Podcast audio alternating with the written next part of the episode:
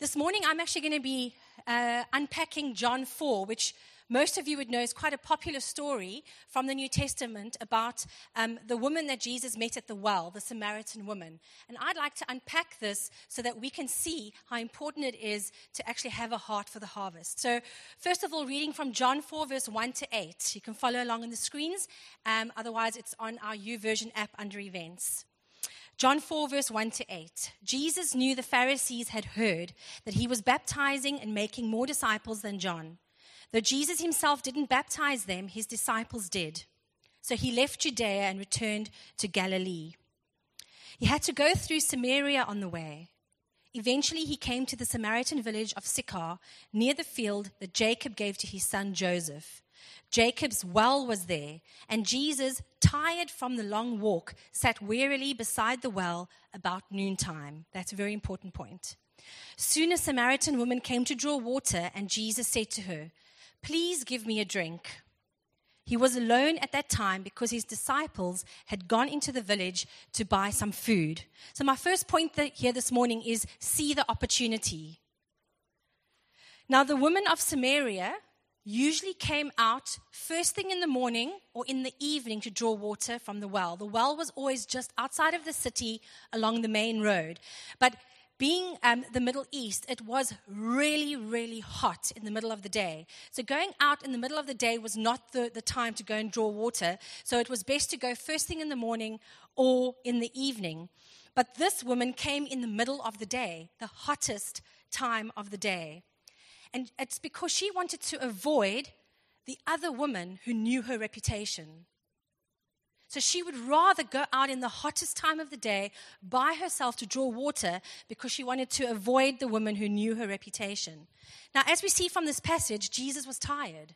You can imagine walking through the desert from one town to another or one city to another. It's the middle of the day, it's hot. He was tired. Nobody would have held it against him had he decided to just sit down and mind his own business and catch his breath and sort of maybe have some time with God. But Jesus saw an opportunity and he started to chat to the woman. Even though he was tired, even though he could have actually just, you know, um, you know, if they had iPhones in those days, put his earphones in and listened to music. Um, but he actually saw the opportunity and chose to talk to the woman. And I look at our own lives. We have opportunities all the time. We just need to be open to see them. It could be the person next to you on the bus if you take public transport to work. It could be your colleague that you see every day at work. It could be a family member. It could be a friend that you've gone out to dinner with. A door could be open for us to talk about our faith at any given time. We just have to see the opportunity. Now, remember, I don't want you to be overwhelmed and think that I'm saying to you that you must look for every opportunity, never have any space to yourself, don't ever sit quietly. No, that's not what I'm saying. I'm not saying that you must um, not have some of your own time. Sometimes you just need to put those earphones in and mind your own business. Sometimes that's what is needed. But if we are just open to the God opportunities that are waiting there for us, if we are just open to the divine appointments that God is going to bring our way, then we get an opportunity to share our faith, to share encouragement with others. It's like God sometimes creates an intersection on our journey. And if we are open to see those opportunities, we will have a chance, like Jesus did, to talk to someone who shouldn't have even been at the well at that time. In Colossians 4, verse 5, it says, Live wisely among those who are not Christians and make the most of every opportunity. Then going on to verse 6, but in the Passion Translation, I love this. It says, Let every word you speak be drenched with grace, drenched with grace, and tempered with truth and clarity. For then you will be prepared to give a respectful answer to anyone who asks about your faith. Imagine if we are constantly aware of how our speech and how we come across to others. Then we go on to verse 9. The woman was surprised for Jews refused to have anything to do with Samaritans. She said to Jesus, You are a Jew and I am a Samaritan woman. Why are you asking me for a drink? Jews refused to have anything to do with Samaritans. And the reason was that years before that, um, Israel was broken up into a northern region and a southern region. region and the northern region had been um, overrun, overtaken by the Assyrians. And they had um, deported a whole lot of the Jews from the northern region to Assyria to obviously be slaves in Assyria. And so the Jews that were left there, um, a lot of foreigners started moving into that region. And so they started intermarrying and um, perhaps bringing some of their own. Uh, ways of worshipping and sort of mixing the Jewish breed. And the Jews from the southern region um, were actually really angry with those Jews for like sort of messing with their bloodline. Okay, they thought it was inappropriate that they had gone and intermarried and, and, and mixed on. So the, the Jews from the southern region refused to have anything to do with Samaritans. So much so that when you would go from one town to another, it would actually be the fastest route to go through Samaria. But they would, the, Jew, the Jews would go via another way. They would go the longer route just to avoid going through Samaria. That's how much they avoided um, interacting and speaking with Samaritans. So you can imagine how surprised this woman was that a Jew was asking her for a drink. Okay. But the great thing about Jesus is that he crossed all barriers to share the good news. And us as Jesus followers, we should be open to do the same thing. He crossed all barriers. He didn't care about that age old issue that they had, he saw an opportunity. Verse 10 goes on and says, Jesus replied, If you only knew the gift God has for you and who you are speaking to, you would ask me and I would give you living water. Now you can imagine, in those days, there wasn't the written word like we have it. She didn't know what he was speaking about. So, what did Jesus mean by living water? In the Old Testament, there are many, many, many verses that speak of thirsting after God as one would thirst after water. Um, if you are taking notes, some verses to look at are Psalm 42, verse 1, Jeremiah 2, verse 13, Zechariah 13, verse 1, all scripture that talks about um, how thirsting after um, God as you would after water. Um, you know, it's, it's, so Jesus referring to himself as living water at that time, he was actually um, basically claiming to be the Messiah. That's what he was doing. He was claiming to be the Messiah. In 1 Peter 3 15 to 16, it says, Instead, you must worship Christ as Lord of your life. And if someone asks about your hope as a believer. So, point number two is that we must share the hope we have. So, if you about your hope as a believer, always be ready to explain it, but do this in a gentle and respectful way. Keep your conscience clear. Then, if people speak against you, they will be ashamed when they see what a good life you live because you belong to Christ. So, we need to share the hope that we have. If we are Christians, we have found hope in Jesus and we need to share that hope. And some Christians believe that their faith is a personal matter not to be shared or spoken about with anybody. But the thing is, is that we, we don't have to be obnoxious or rude in how we share our faith. We don't have to go around and say to people, You're going to burn in hell. You know, turn or burn. Like, um, if you don't believe you're going to go to hell, that, that's being obnoxious. That's being rude. That is not what we do when we share our faith, okay? Like that 1 Peter 3 says, we need to always be ready to give an answer gently and respectfully when asked about our faith or our lifestyle or what we believe in. Can others see your hope in Christ? Can they see your hope in Christ? Can others, um, are, are you willing to be, to share what Jesus has done for you with other people? Are you prepared to share what he has done? You may not be able to keep people speaking badly about you. Let's be honest, we all have had incidents in life where people speak badly about us. But the one thing we can at least do is to stop supplying them with ammunition. Okay? We can stop supplying people with ammunition. We need to keep our conduct above criticism. That is how we are then able to share our faith if we can keep our conduct above criticism, people will be open to hear what we have to say. Then we go on in verse 11. This is the lady now spe- speaking to Jesus. But, sir, you don't have a rope or a bucket, she said, and this well is very deep. Where would you get this living water? And besides, do you think you're greater than our ancestor Jacob, who gave us this well? How can you offer better water than he and his sons and his animals enjoyed? Jesus replied, Anyone who drinks this water will soon become thirsty again, but those who drink the water I give will never be thirsty again. It becomes a fresh, bubbling spring within them, giving them eternal life. Please, sir, the woman said, give me this water. Then I'll never be thirsty again, and I won't have to come here to get water.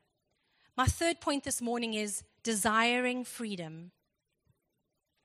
I wonder, I, I, read this so many times, and what dawned on me is I wonder if her making the statement about never having to come to this well again to draw water and to be able to get the living water had something to do with her never having to go out again and be around people who knew her reputation.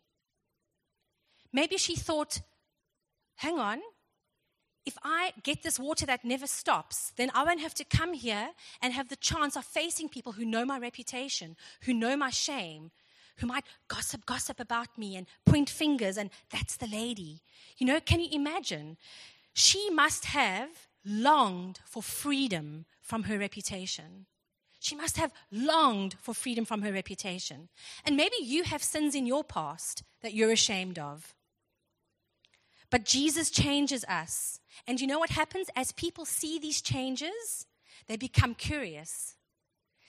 You need to use these opportunities to introduce them to Jesus. For a moment, think about somebody who's like you haven't seen them for a long time, and then you see them one day and they're 20 kilos lighter. What's the first question you ask them? What diet did you go on? You know? Or suddenly somebody looks younger. You're like, what have you been doing? You know? When you see a change in somebody, you want to know what they've done. You know, if they're driving a nicer car, what happened? You know, um, did you get an increase at work? Or you always want to know what has happened. So when Jesus has worked in you, when, when, when, when you have um, the hope of eternal life because you have Jesus inside of you, people that have known you for a long time will see that something has changed and they will be curious. They will want to know what has caused that change. And that is that they then are going to desire the freedom that you're experiencing, the freedom that you have. They're going to desire that for their own issues that they're going through, whatever difficulty they're going through, they're going to desire that same freedom. And people who we share our faith with, okay, um, once they see that they're, going to, uh, that they're going to desire that living water, because we know that our human nature is always looking for something to, to, to, to be fulfilled. We're always looking for worldly things to satisfy us. And let's be honest, we know that even if you're a Christian for 20 years and you know that God is the one that fulfills you, you know He's the only one that can satisfy you, we still sometimes turn to our human nature. And then what do we do? We say, oh, I should have known better. Why do I think that this is going to satisfy me when I know that only God can satisfy me? Because we all look for something to fulfill our deepest need. Then we go on into verse 16. Jesus says to her, Go and get your husband. I don't have a husband, the woman replied. And Jesus said, You're right. You don't have a husband, for you have had five husbands, and you aren't even married to the man you're living with now, you certainly spoke the truth. My fourth point this morning is that only Jesus knows the need beneath the need. Only Jesus knows the need beneath the need. And he was able to speak to her prophetically. He knew her life. He knew her circumstances, but he didn't shy away from it. He didn't judge her on her circumstances. He didn't ignore them. He wasn't put off by her shame at all. In the same way, the people that we care about, the people that we are trying to um, encourage and, and, you know, maybe invite to church, the people that we are trying to love and to serve, he's not intimidated by their need beneath a need. He's not intimidated by their shame. He's not put out by anything that they've done because nothing surprises him. But what's so great is that Jesus can soften any heart. He can soften any heart. And you know what I've also realized is that I don't need to be able to relate personally to every person's need, because that's impossible. Nobody goes through everything wrong in life that could possibly happen. But that's okay because Jesus can speak into their need. So all we have to do is to try and understand where they're coming from by listening to them. Just listening. I think so often um, it's so easy when we're talking to somebody who has a need to want to give them an answer. But do this, do that. Well, have you, have you tried this? And, and we just don't listen. You know, that saying that goes, God gave us two ears and one mouth. Use them in that, ra- in that ratio, you know? And I think so often we don't. We need to listen. We need to try and understand. We need to encourage. We need to offer to pray for them and then allow God to do the, the internal work that only He can do. Going on, I'm skipping a few verses to verse 25. The woman said, I know the Messiah is coming, the one who is called Christ. When he comes, he will explain everything to us. Then Jesus told her, I am the Messiah. The woman left her water jar beside the well and ran back to the village, telling everyone. So, this is a woman who didn't want to come out in the day the same time as other people. She left her jar and ran. So, she must have picked up her dress and run back to the village. And this is what she said Come and see a man who told me everything I ever did. Could he possibly be the Messiah? So the people came streaming from the village to see him. I love that. So, my fifth point this morning is come and see, could he be? She said, Come and see, could he possibly be the Messiah?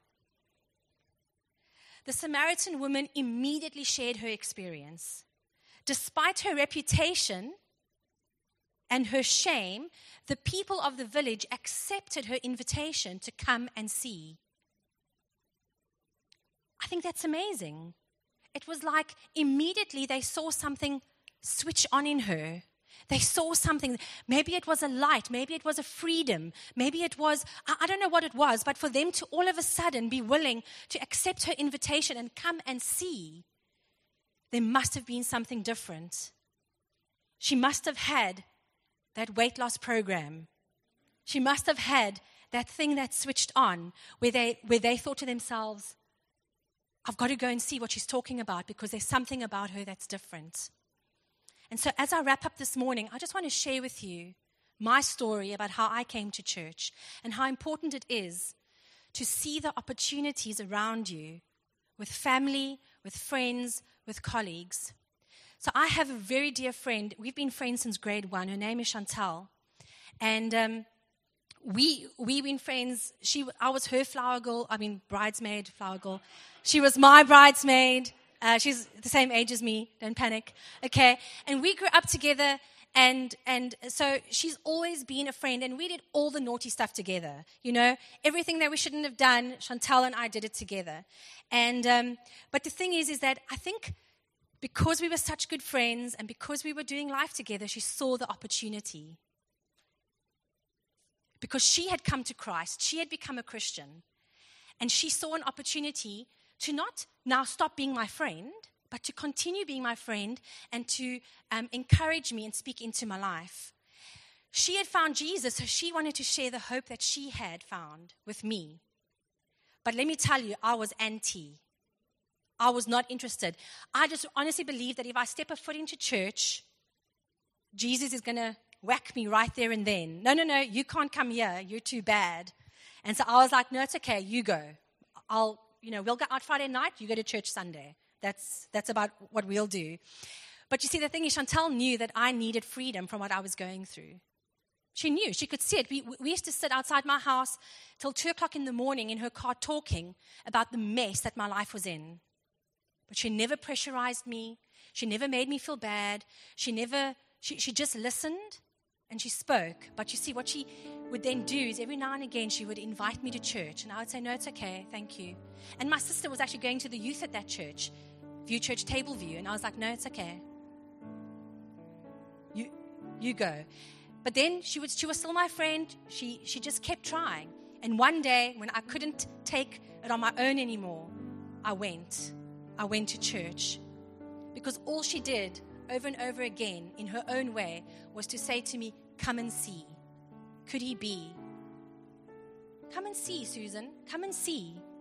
And eventually I took it. And you know, it's always great to come to a church that's friendly but it's even better to go to church with a friend. So if you have friends who you know need Jesus and you want to have a heart for the harvest, you start by praying for those friends and family. You start by caring about them. You start by investing in them. You start by being there for them, encouraging them, and just and all you have to do is say, "Come and see." Could he be?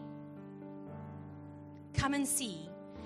And 20 years ago, just over 20 years ago, my life changed because a friend just took the time to, to speak into my life, no pressure, come and see.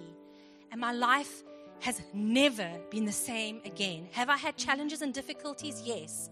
But I would not be married to that man today if I didn't come and see. I wouldn't have the children that I have if, if somebody didn't say, Come and see. I wouldn't have the relationships and the friendships I have today if somebody didn't say to me, Come and see.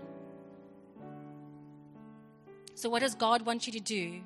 He definitely doesn't want to tell you, He definitely doesn't want you to tell people that they're going to turn or burn. You can let that one go, okay? I want you to think about the person who was responsible for bringing you to Christ. What were they like? Were they kind? Were they gentle in their way?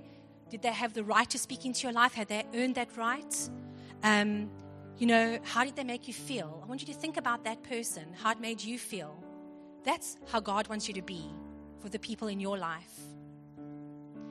The Institute for American Church Growth asked, uh, asked over 10,000 churchgoers this question What was responsible for you coming to Christ and church? 21% said they either had a special need or they just decided to come on their own. 21%. So there was a few reasons.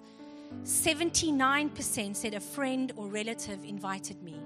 79% of Christians in church are in church because they were invited by someone.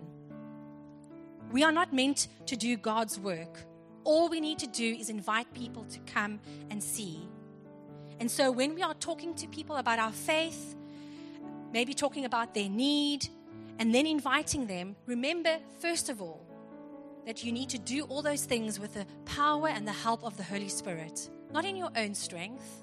You're not God, I'm not God, but we use, um, we, we ask the Holy Spirit to help us because we don't have the power to change someone. We don't have that power. But an invitation to someone to encounter Jesus has the power to change their lives forever. My friend's invitation to me changed my life forever, and you could be that for somebody else.